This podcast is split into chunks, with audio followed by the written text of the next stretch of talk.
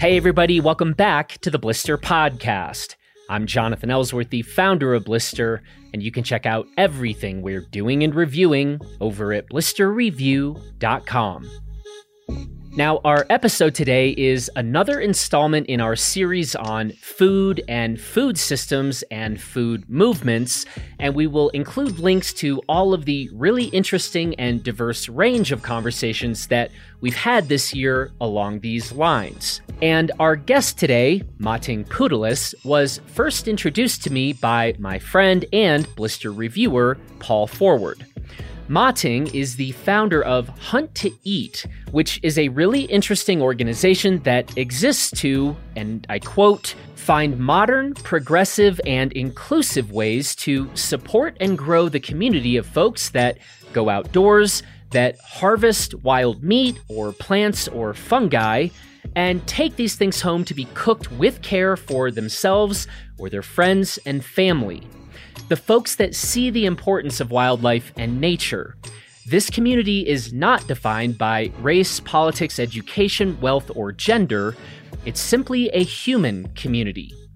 Hunting, fishing, foraging, and existing in nature are things that human beings have done to survive since the dawn of our evolution.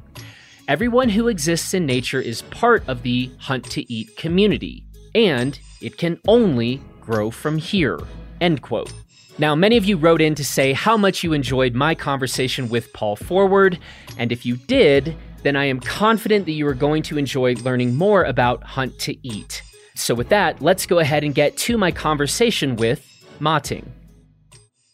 Well, Mating, how are you today, and where are you today? I am wonderful, and I'm in Denver, Colorado, which is the my home base for the last oh, about 12 years. Well, cool. Well, I am certain this is going to be an interesting conversation. And we should talk a little bit about the way that you and I got connected is through Paul Forward.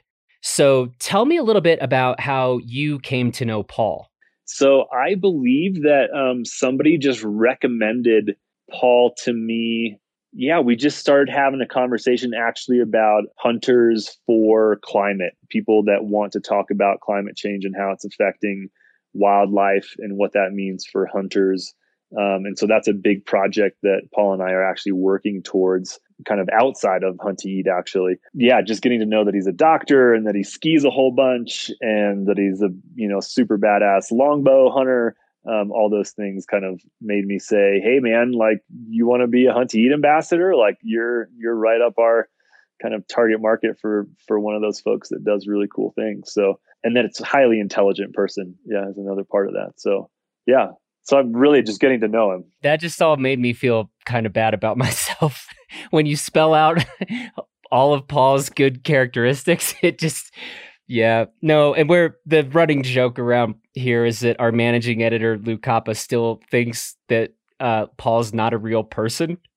He's just he's just we've just made him up because yeah, Paul is like staggeringly cool in a lot of ways.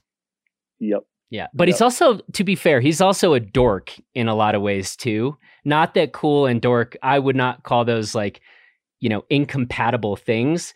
But there is a true dork side to Paul. Let's just keep it real. I think that most people think of like the mountain man in Alaska and they go, "Oh, he's just like super rugged." Yeah. He just he just, just like grunts. With, yeah, grunts and through brute strength gets through it all. And that's like if you've ever hung out in Alaska in a place where you have to be super self sufficient, you would know that having a major dork factor and being highly intelligent is actually a huge part of that versus just like, yes, you got to grunt through like lifting a log and like building a house or whatever. But if you don't know the smarts of like, how animals act and how certain things you know just like like how to fix an engine and all that stuff, like you're not going to survive in Alaska. So yeah, helps to be smart in in terms of staying yes. alive. Yes, yeah. very much so. Very much so. Okay, so you have a company called Hunt to Eat. Talk to me a little bit about what motivated you in the first place to start this. So my background is not in being a t-shirt mogul. I actually, seven years ago when we started, I had no idea what happens in t shirt printing. So, my background is actually in adventure education. I was a climbing guide, slash, worked for a bunch of colleges and private schools and stuff teaching outdoor education. So, that's the kind of the, the frame of mind that I came into hunting with. And while I grew up in a hunting family, I didn't actually hunt until I was 23 or 24. And so I had very much a Patagonia ethos, if you can call that right. I think that's a, if I say that out loud, I think a lot of folks will know, like if you're in the outdoors and you follow what Patagonia does, you kind of get what I'm saying. So that's my ethos going into hunting. And I just didn't see that kind of that vibe being shown in the hunting community um, anywhere. I mean, you walk into the big box stores you still walk into the big box stores because we haven't quite landed there yet. And what you see there is just not anything that I'm proud to wear. Um, not only not proud to wear as a hunter, but disturbed. And the quality is just garbage. Like uncomfortable t shirts printed with uncomfortable plastisol inks. Um, and I'm just like not down with it. So I really wanted to see a Patagonia esque t shirt, like and that was super comfortable that I actually wanted to wear um, and like have it represent me as a hunter. So, yeah. Well, before we dive further down that path, let me back it up for a second again. And you mentioned like you were a climbing guide. Yeah. What else kind of was a part of your, I don't know, outdoor activity repertoire? So for a lot of years, really like when I went to college, I went to Prescott College down in Arizona. So like smallest little hippie school down in Arizona. I just was a climber. Um, I climbed 300 days a year down there. Just that's all I did. What kind of climbing are we talking about? Bouldering. I mean, bouldering, sport climbing, trad climbing. I grew. I mean, I really like cut my teeth at Granite Mountain, which is kind of you know it's small, but it's very. I'll call it Yosemite esque granite.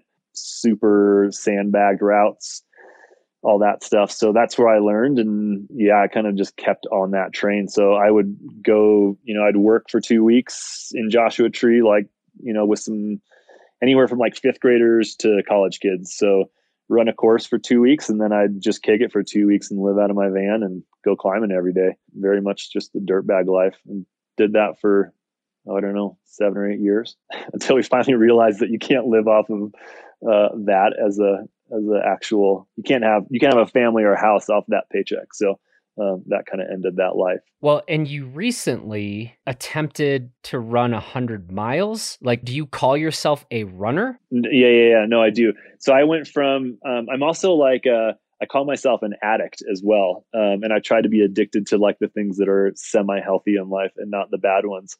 Um, but that's definitely my mind frame. So when I was a climber, I was just gung ho into climbing, did it nonstop. And then I had a switch where um, I had a boss that was, and I worked a lot in Southern California, and I had a boss that was into road cycling.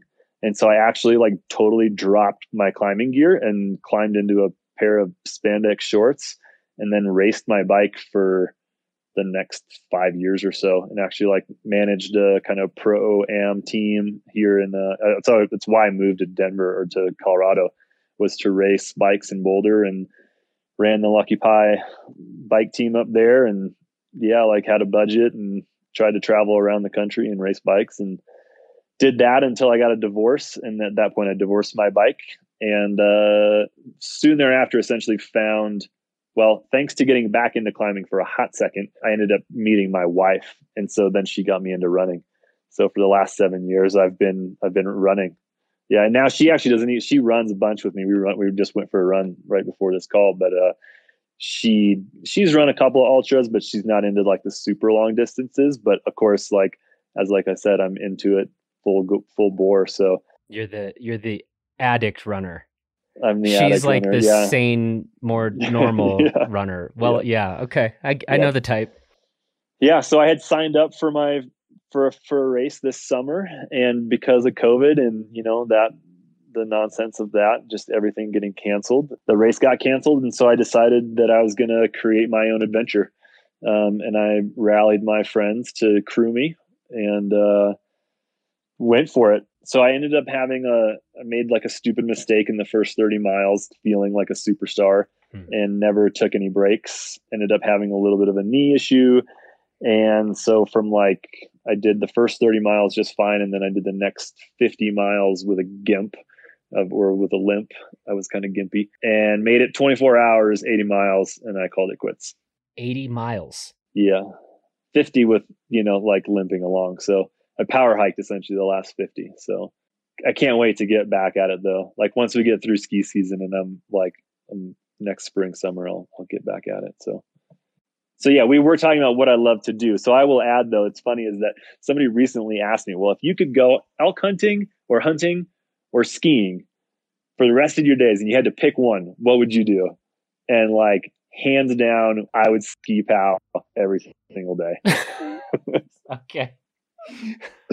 I love all those things, but man, do I just love skiing. Yeah. It is, there's just nothing like it.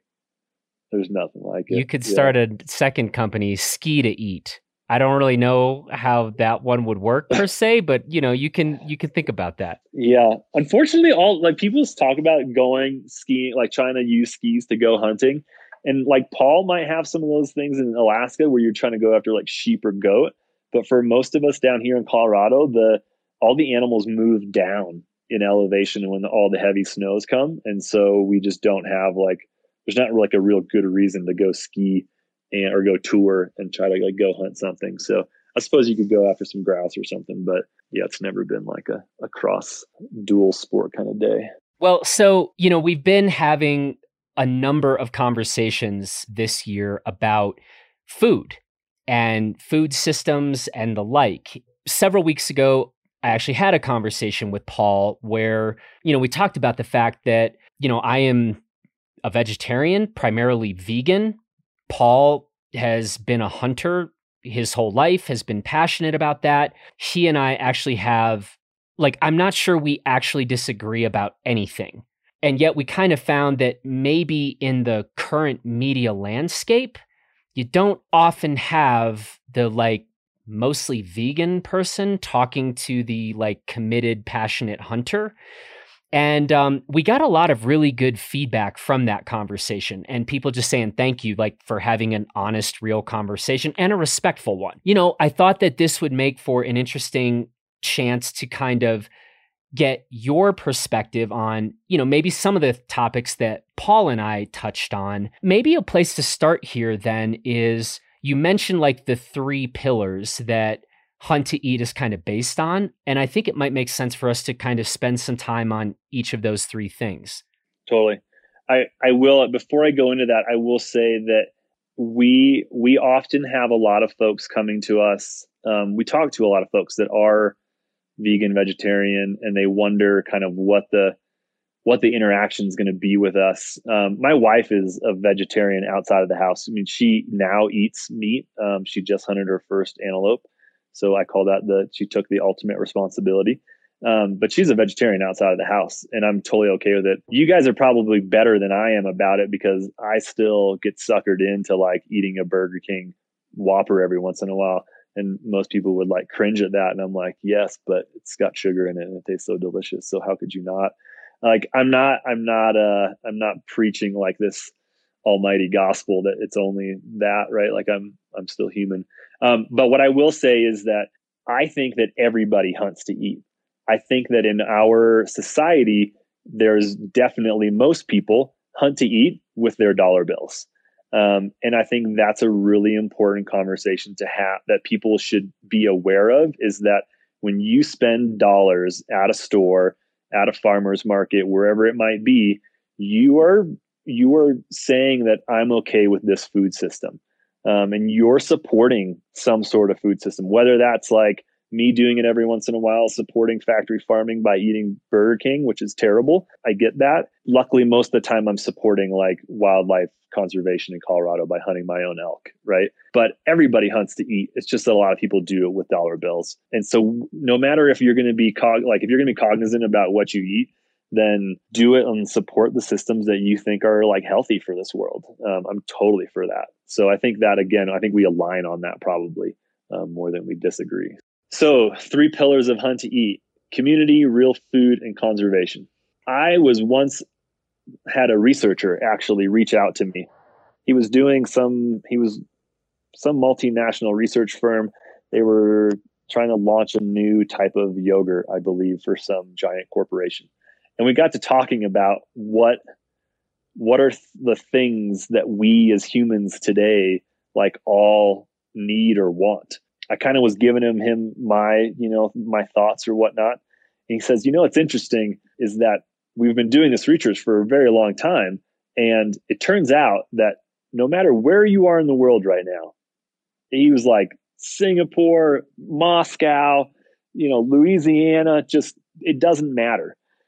They've done enough extensive research that what they found is that everybody wants community, real food, and a connection to nature. So we call it conservation because we're you know focused on kind of wild things and wild places and protecting them. But I found that like I was like blown away by that. That I was like, wow. I mean, that seems to fit what I want too, right? Like I want to be in community. I feel through all of my days when I've no matter if it's the climbing community or whatever, like you want to call it tribe, you want to whatever you know name you want to put to it. Having those people that like little group around you is really important to all of us. And then real food. I mean, I, I, I don't know if that's like a privileged thing. Um, I think that folks probably in the city are still, I think, you know, people are calling the hunt to eat uh, movement. We actually had that someone say that recently, like, oh, I haven't heard of your company, but I've heard of the movement. And I was like, well, that's awesome. if hunt to eat is now a movement, right? But I think that people are just looking at where their food is coming from, and that is um, something they want to know more about. It's why farmers markets are so you know prevalent all over the place. And then the nature thing was very interesting. He said the only place where people didn't actually name nature was in uh, in China in a couple of places where people have grown up literally in concrete jungles, and they they had this idea that they were missing something, but they couldn't put a finger on it. And when once it was explained to them that there's this thing called nature, they're like, oh, yes, that is the thing. So I after that conversation, that was a couple years ago. That's kind of when we rebranded recently. We really just put that into our tagline because I, I do think it's good business. I also think it's just good that people want to have those things in their life, right? So like I was like, cool, we'll just jump on that because I I also want to provide that for folks. Um, and I don't think that hunting has been talking about those things very well in the last 25 years. At least I didn't see it anywhere. Why do you think that is? Like, do you have, I'd like to hear you talk a bit about when you say like hunting writ large in the last 25 yeah. years. Do you have thoughts about when many of us, maybe, who aren't you, who aren't Paul, who aren't part right. of these very considered or very ethical or very deliberate. Like i'm not i'm not trying to be pejorative or here at all but yeah. like why do you think the hunting world the one that maybe a number of us don't love yep. why did that or how did that culture come to be so predominant? Marketing. What sells. Like people just had to figure out what sells right? Because we weren't in a place i think if you look at where we where if you go from hunting was um, you know in the 20s 30s like we essentially banned um, market hunting right? So you could no longer go shoot a deer and then sell it to someone. Um, we had decimated the populations. Theodore roosevelt all those guys came in and said we can't do this anymore. We're going to protect the resources. I mean there were folks like you talked to like 80 year old folks and they're like we never saw there was there weren't these whitetail running around willy-nilly like there are all i mean there's 9 million whitetail i think in the country right now. Like that wasn't the number right? So i think we were at a place where this idea that you should care about where your food came from it wasn't an issue right? Like people knew where their food came from we weren't the the large scale agriculture wasn't as big back then as it is now. So in I would say from like the 30s going forward, we essentially just lost the connection to our food and all these things, right? So in in that time frame, people were like, "Well, what's going to sell?" We we brought the deer back, we brought the turkey back, we brought elk back. I mean, that's all because of hunters essentially saying, "No more market hunting you know we're going to conserve the resource and now we've conserved it so well that they're like it's abundant and it it's sold to be like, hey, you should shoot the biggest, you know, we've got all these things. You should just shoot the biggest thing. Like, hey, look, you'll be cool if you shoot the biggest thing. And now there still is plenty of that in hunting. I mean, don't get me wrong. It, there's also like, I think people think that's a bad thing. I, I, I'm not going to say carte blanche that it is a bad thing to like go shoot the biggest thing because you have to be really skilled to go find and shoot the biggest thing. Like it's unless you go behind a high fence, which we don't even need to go there. Like I don't support high fence hunting. It's bad. It's bad for the resource, all of that stuff. But to go find a very, you know, like a mature bull in Colorado, like that's not an easy thing. You're it's like PhD level hunting to go do that. So if that's what you want to do because you've been so successful for so many years growing up, whatever, that you want to go chase that guy, great. I'm not going to do that. I'm not that good yet. Like I just want to have meat in the freezer, so I don't really care what if he's got antlers on him. I can't eat the antlers. So that's a bit convoluted of an answer, but I think we've just lost connection to food and wild places and those, you know, the way that the way that hunting was sold to people was, you know, here's here's the best, biggest, best thing. Go shoot that buck. That's what you should go do that just got passed down. I think um, like there, there's the heritage, the legacy of hunting was father to son mostly. You know, sometimes father to to daughter, sometimes grandmother to you know to somebody, but it's definitely male dominated. And we're just seeing so many different folks coming into hunting these days that, and they don't have that familial you know entrance into hunting. And so for those folks none of that old stuff works. Like they're just not into it whatsoever, much like I wasn't when I came into hunting. So those three, so now community, real food, and conservation are three things that like a you know 30 year old or 40 year old person that's going to start hunting for the first time, they see that and they go, oh, sweet. Let's let's talk about those things. Um, let's not talk about big bucks. It's interesting. So when I, I mean, I my question was, why do you think? if it's fair to call it like mainstream hunting yeah. culture looks the way it does, you had a one word answer, which was marketing. Yep. And that actually seems right to me, right? And because I started thinking as you were talking about, it's like there's been the gamification of hunting. Yeah. And it's like, guess what? That actually works, right? And we're seeing that term gamification come up in all kinds of different areas. We're seeing it in fitness, right? Strava and KOMs yep. in that area. It's been a big thing in our recent culture with the gamification of investing, right? Mm-hmm. And there has been oh, yeah. certain new companies coming up that are now being scrutinized for like, yo, are you getting people hooked on this? let alone like video game culture itself. Oh, I use I use that I use that app. okay. So you know what I'm talking about. And oh, it's yeah, like definitely. So it's like, okay, well if we're trying to market a sector, we should probably be if you and I were going to do that, like think about how to gamify, quote unquote, gamify it, and we'll probably create some traction. So I think that makes sense. And I think, and now just speaking for myself, that really is kind of the, I guess I'd say, disgusting part of hunting for me, where we have just completely lost sight of that kind of sovereignty of life, sovereignty mm-hmm. of the life of that majestic animal or ugly mm-hmm. animal. Like, but like just taking shit down for points. Yeah it's like just go play Atari if that's the motivation, or you know, go try to get a KOM on Strava. But like, let's not kill stuff for that reason.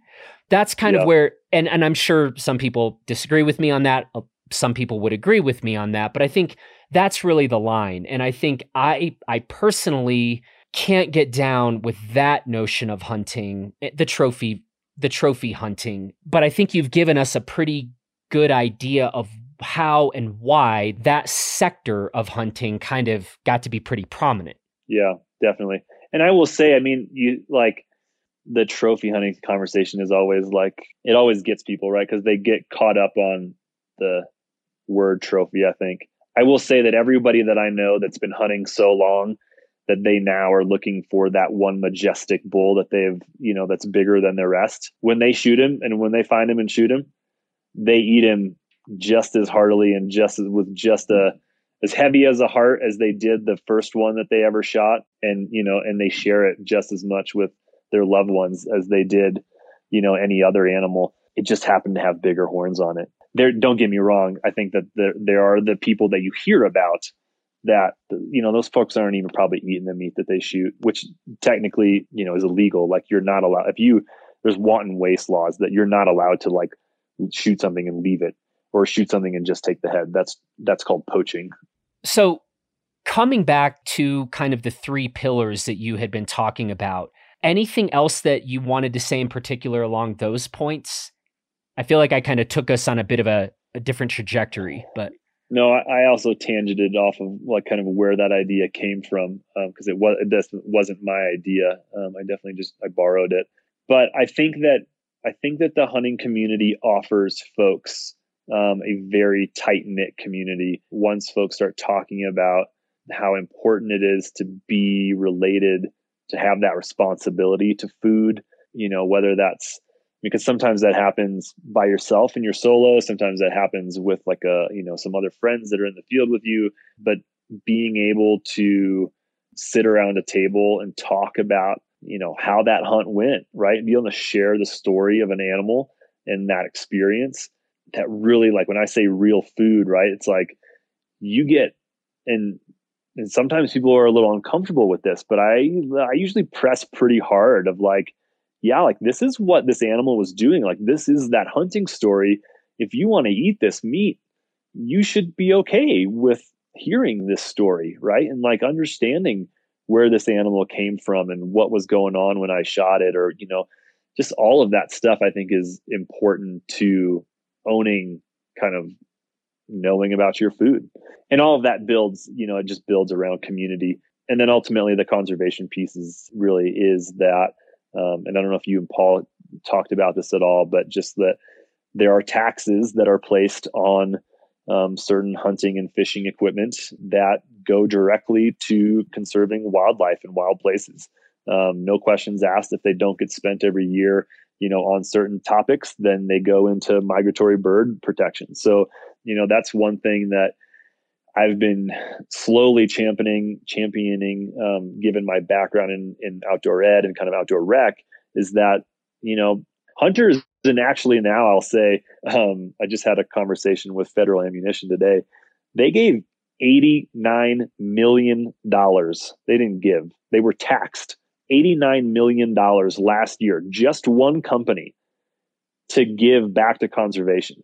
Show me another company in outdoor rec that has that kind of dollars going back to protecting wild places and wild things. It doesn't happen. Surprisingly enough, I mean, hunters love to actually take credit for a lot of that. And realistically, a large majority of that money isn't actually hunters, it's gun owners. It is the guy who guy and gal who go to the range every weekend with their AR-15 that a lot of us, you know, don't don't like or whatever have a, strong opinions about those folks plinking their ARs at targets, that's what's protecting our wild places and our wild animals, which is like not something that even I as a hunter want to like really shout from the rooftop, but it's that's the hard, honest truth. So I think the outdoor rec community has a bit of uh, soul searching to do on kind of how we pay our way, pay our way, you know, towards protecting these places. That's really interesting. So coming back to hunt to eat in particular, what else do you guys have going on? So you know we we have been for the last seven years primarily just a merch company, right? We we make really cool T-shirts, hoodies, hats, whatnot, and and it's been fun. Our our people call our shirts conversation starters. So you know you look at these people will see designs from afar and actually just come ask people, hey, what's that shirt all about? Which I think is a great opening for you know a very small portion of the population to start actually informing folks about hunting. And as we do that we keep seeing that there are all these folks that are interested in hunting right? They're interested in where their food comes from. And so as that as we've seen that happen um, and we've seen certain there's a bunch of nonprofits that kind of have started the field to fork programs where their our good friend Hank Forester over at Quality Deer Management Association started and they they have the name field to fork. They went to a bunch of farmers markets and they literally just handed out samples of venison and um, asked people like would you be interested in learning how to hunt? And then they launched these programs where they essentially got folks out hunting on these mentored deer camps and so we've seen that happen and we've seen it be kind of successful. In hunting, we call it R3, which is recruitment, retention, and reactivation.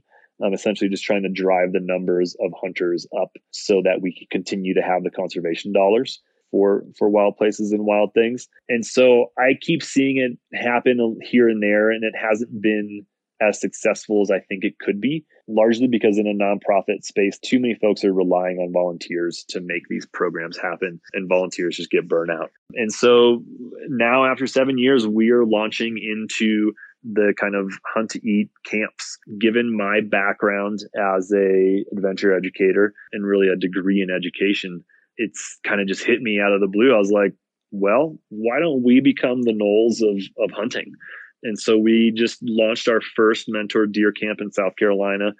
Even with COVID happening, we were able to, you know, have a um, a successful camp and bring in folks that wouldn't traditionally be brought into the hunting community and uh, like make it honestly make it a sacred space there's something that happened in traditional deer camps that i think a lot of young men had this opportunity to like you know young boys become men with their fathers and this all this stuff happens there. They kill their first animal and you know they get a smudge of blood on their forehead or whatever it is. And i think that people at large want more ceremony. They want that like deep connection to other to community and to you know to nature like that. And i was like cool we're let's let's go full tilt boogie. So we just hired on Cindy Stites. Um, she's what she was a Hunt to Eat ambassador.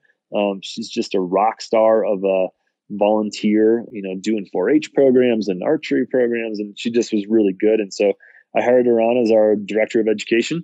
In 2021, we'll be launching. You know, I don't know exactly how many courses we'll have, um, but everything from partnering with a well-known first aid provider to do kind of hunting specific first aid to like week long camps where you get to learn how to go in the woods and shoot something and butcher it and make your first meal.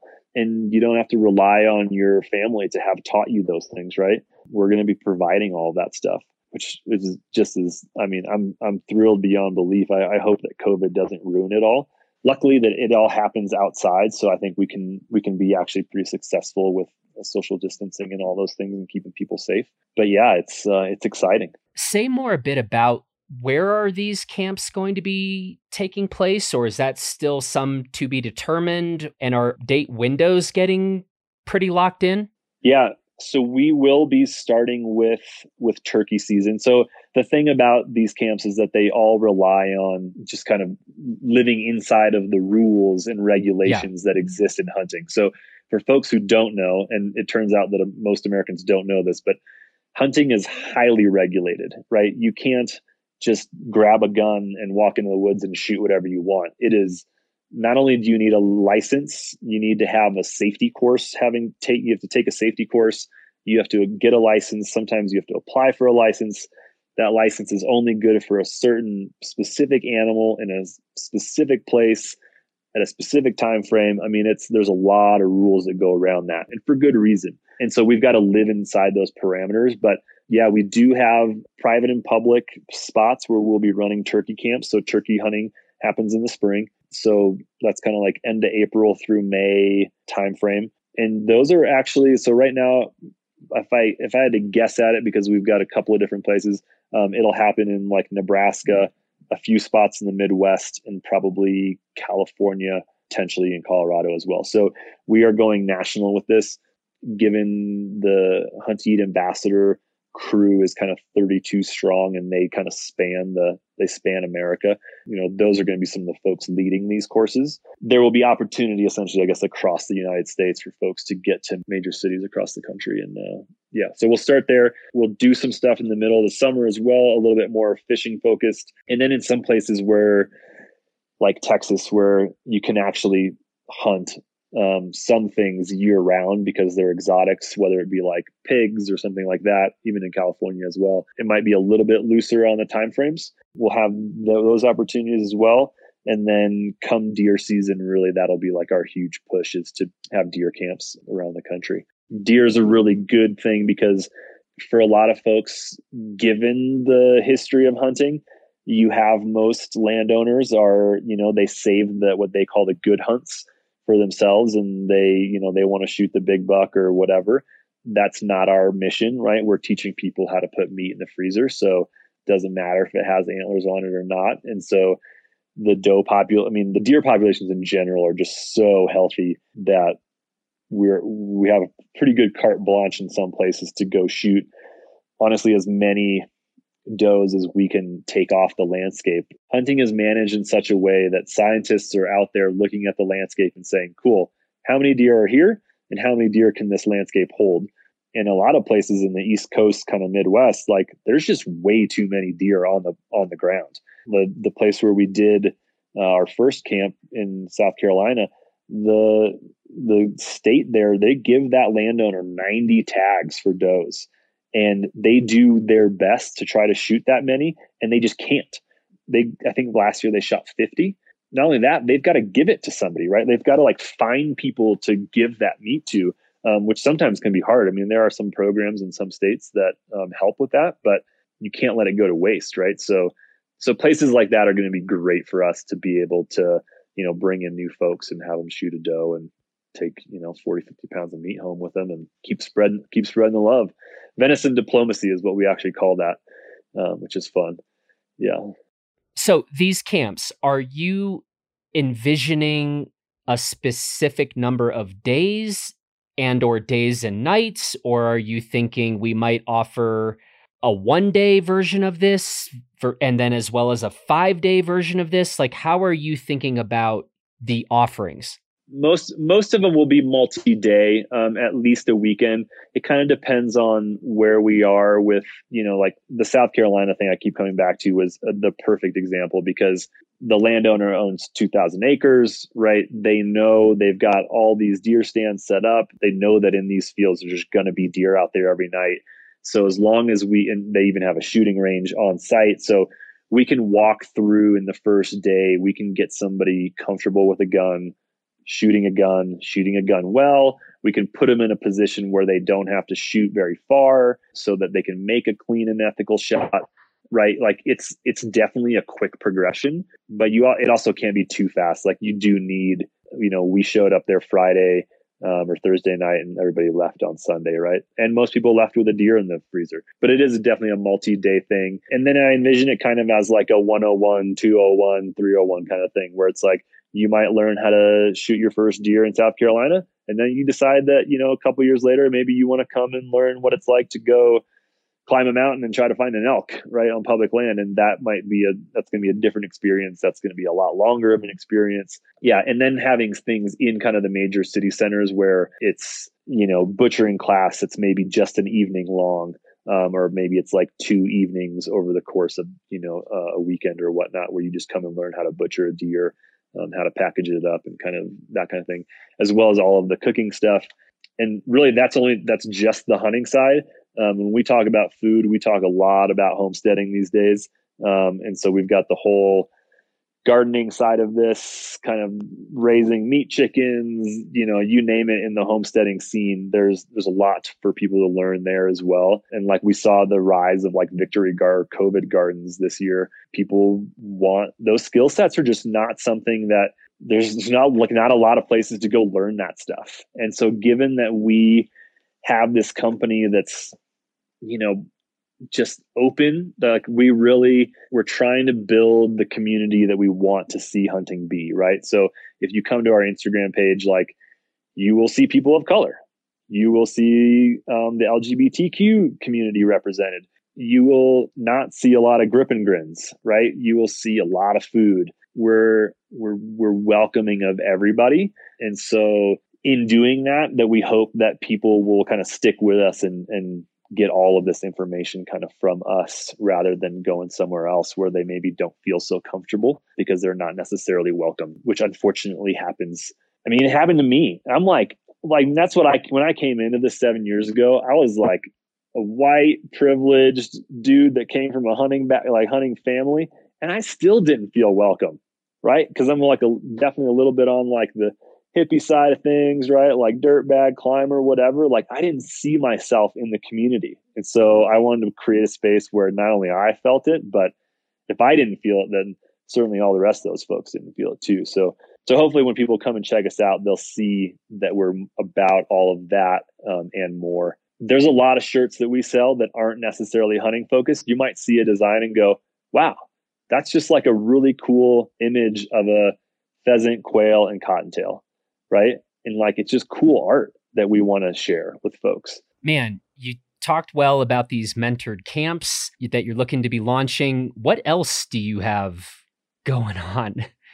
I'm guessing the answer is not nothing. It's definitely not nothing. So, one of the big projects that we're working on right now is kind of trying to, again, it's trying to bridge the gap between the outdoor rec side of things and the sportsman side of things, um, and how we really have more in common about how we relate to wild places and wild things, um, and where we can learn from one another, um, where hunters can really learn from certain things that, in this instance, climbers are doing really well and how they're kind of coping with issues, right? Like climbing right now in America is just booming right and that has certain issues like certain issues arise out of that hunters it's not booming. Like hunting is like decreasing in its numbers, right? So there's certain things that we can look at and, and learn from one another. And so what we're doing really is that we have a, a film project that'll come out um, in three episodes, and then hopefully like a uh,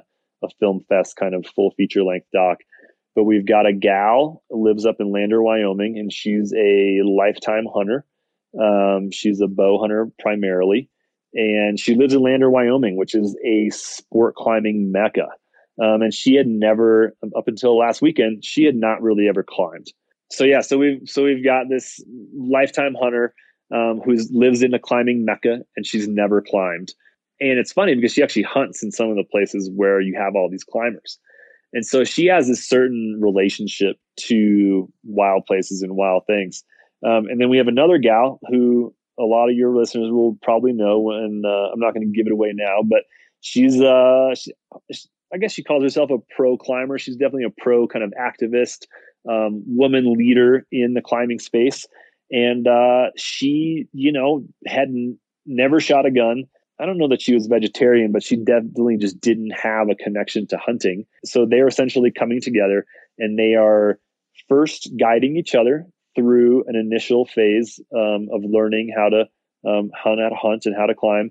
And ultimately, through the three episodes, you'll see them not only guide each other, but educate each other, and then ultimately partner with each other to learn each other's crafts and uh, and kind of look at how, particularly in the conservation space, how we can learn from each other um, and kind of how we can work together to protect wild places and wild things. Yeah, so that'll drop in February. Probably be the first episode, and then we'll have a second episode midsummer, and the last one down in at the end of the year. Next year. So, for those who want to learn more about Hunt to Eat, where should they head? Definitely the website is the easiest place, hunttoeat.com. You can find us on Instagram, Hunt to Eat. Check out the hashtag Hunt to Eat. Yeah, I think the website's the best place. Well, hey, man, I appreciate you telling us more about what you've got going on and sharing your perspective. Yeah, and people should definitely go listen to the conversation I had with Paul Forward, it connects very nicely with what you and I have just talked about. Again, while I I guess technically I'm on the other side of all of this somehow, I am always for people doing things in a thoughtful and deliberate way. And I think you've done a good job of kind of laying out specifically the ways in which you're being thoughtful and deliberate and your real passion for this community and the like. Good on you. I can see why these camps could be such an interesting development for the whole uh, well clearly for the hunting community but kind of just for people in general right yeah certainly just for people and i will say i think honestly for your listeners in particular i really think that coming from um, if you're a climber if you're a mountain biker if you're a skier you have such a developed skill set for being out in the woods for you know how to backpack you know how to be out there. You're not that far away from learning how to add hunting to that like the hunting skill set and then having a freezer fill you know of of your own of your own making. So certainly for your listeners i think it's like a it's that's a big invitation to come check out the camps once once they're fully launched yeah add that skill set hey man thanks again for taking the time and uh, appreciate the conversation talk to you soon okay absolutely well, that's it for this edition of the Blister Podcast. And if you are enjoying these conversations, we'd invite you to subscribe to the Blister Podcast, leave us a nice rating in iTunes, and be sure to tell your friends about the show. I also want to say thanks to Ma Ting for the conversation, thanks to Taylor Ahern for producing this episode, and thanks to you for listening. Now, please take good care of yourself and everybody else. And tomorrow, you should check out our Off the Couch podcast, where instead of co hosting the podcast with Brendan Leonard, who is the creator of semirad.com, I interview my co host and we get to catch up on the new stuff going on in Brendan's life and actually hear about his new FKT. That dude's setting some records. Go, Brendan. So, subscribe to Off the Couch and check out that new episode tomorrow. Till then, take care, and we will talk to you again real soon.